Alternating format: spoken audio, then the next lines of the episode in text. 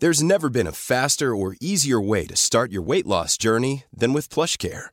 PlushCare accepts most insurance plans and gives you online access to board-certified physicians who can prescribe FDA-approved weight loss medications like Wegovy and Zepbound for those who qualify. Take charge of your health and speak with a board-certified physician about a weight loss plan that's right for you. Get started today at plushcare.com slash weight loss. That's plushcare.com slash weight loss. plushcare.com slash weight loss. Hey, it's Ryan Reynolds, and I'm here with Keith, co-star of my upcoming film, If, only in theaters May 17th. Do you want to tell people the big news? All right, I'll do. Sign up now and you'll get unlimited for $15 a month and six months of Paramount Plus Essential Plan on us. Mintmobile.com slash switch. Upfront payment of $45 equivalent to $15 per month. Unlimited over 40 gigabytes per month. Face lower speeds. Videos at 480p. Active Mint customers by 531.24 get six months of Paramount Plus Essential Plan. Auto renews after six months. Offer ends May 31st, 2024. Separate Paramount Plus registration required. Terms and conditions apply if rated PG. The Opinion Line on Cork's 96 FM. Now, before the break, we were talking about people on probation from uh, Cork, and in 2018, from a number of 638 people who were on probation, 215, 215 reoffended within one year. John, good morning. You're on line six. Hey, uh, good morning, Paul. How are you? John, before we tell people who you are, you have spent quite a considerable amount of time in Mountjoy. How many years? I spent 22 years there as governor, yeah. As governor. John, when you hear the figure 215 people reoffending out of 638, what are your thoughts? My thoughts are that um, I, I, I think 64% didn't reoffend, and I think 64% uh, uh, is a very, very uh, significant and impressive figure for people put under probation. Uh, under the supervision of the probation service, it means that they don't, they're not, it's an alternative to be sent to prison. Mm-hmm. Prison has, uh, has serious consequences for the person's long-term future. It removes them from society and means it removes them from earning a living and supporting a family if they have a family. Uh, and the consequences for them after prison is very significant. So I would be looking at it on the other side. I'd be looking at it as a very positive indicator that probation works for a big number of people. Uh, of course, it doesn't. It's not 100% satisfactory, but no system is 100% satisfactory. It's also very cheap. Uh, one probation officer can supervise maybe up to maybe 20 people or more uh, in the community. Uh, it costs 70 to 80,000 per year to keep somebody in prison uh, for one person. So on every front, I think uh, this is a, an impressive uh, res- uh, piece of research, and it certainly indicates that there's great potential in probation. So look for the positives within those figures. I think the positives are very significant.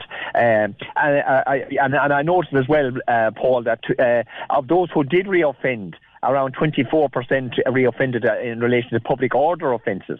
And, and that means there are people, uh, you know, causing a nuisance more than uh, serious crime at night. And I know that people can be very upset and they can interfere with people's quality of life, but uh, there are mostly non-violent crimes when people are put under uh, supervision. And, and for me, it's certainly a, a, a, you know, a far better utilisation of resources of the state to put people under probation and, and help them to hopefully readjust themselves again and, and, and stop uh, causing the public nuisances that they are and continue to earn a living. So when you put them to prison, uh, they're taken out of circulation, they have become a total liability, and often their families become a total liability on the state as well.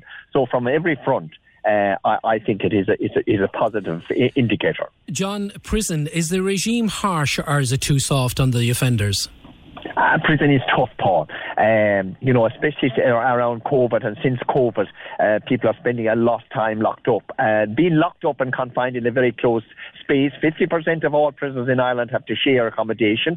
Um, that means that there's two or three people in every cell, uh, and, and many of them are locked up 20 t- hours a day. Uh, so anyone that would think that prison is soft, uh, it's anything but. But of course, people do get used to it, and it's like anything else. You get institutionalized, and you sort of uh, you don't take any great notice of it. But it is damaging mentally and emotionally to people. Um, but certain individual people have to be in prison because of their behaviour, and uh, we have to, uh, you know, protect society as a as a first priority, and that means that some people have to go to prison. But anyone that would think that prison itself is easy uh, it's not, and, uh, uh, and and it's very costly and very damaging on the long term, and so it's very difficult for people who have a criminal record and a prison record uh, to get jobs afterwards and and to uh, maybe reach their potential in other ways as well. So prison has is tough. Uh, it certainly breaks down. I, everyone I met in prison over a period of time, and I'm talking about longer term sentences of four and five years upwards, um, everyone I ever met in prison, eventually prison broke them.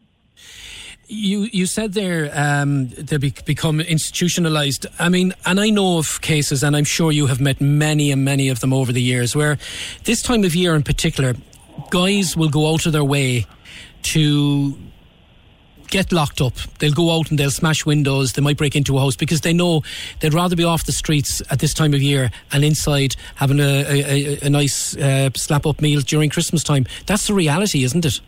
That's a reality, Paul, for a small uh, number of people. Uh, I met the same uh, over the years, many individuals who almost spent every winter in prison, uh, by, almost by choice both men and women. But they were a tiny number in overall terms, and they they represent a, a, a, a section of society that social misfits and misfortunes that just aren't able to cope themselves and having having the stability and ability and mental health and addiction and all those things, homelessness all contribute to this.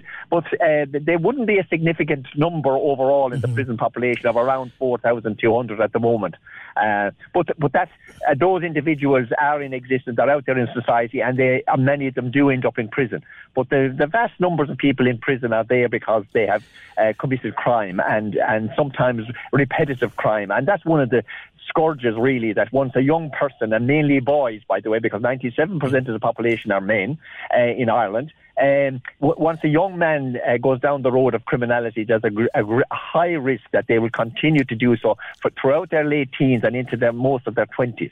And even though the piece of research that you referred to, Paul, uh, looking at probation, it is significant that any, in the ages of 40 plus, uh, only 14% of men reoffended and 21% of women. So that indicates that as you get older and get more mature, your likelihood to be involved in criminality is also reducing. And that was my experience in prison as well. John, uh, briefly there, you know, if a guy comes out and he's after knocking up um, 10, 12 convictions and he's been in and out of prison, we'll say, for argument's sake, that he goes straight for five years, seven years, ten years.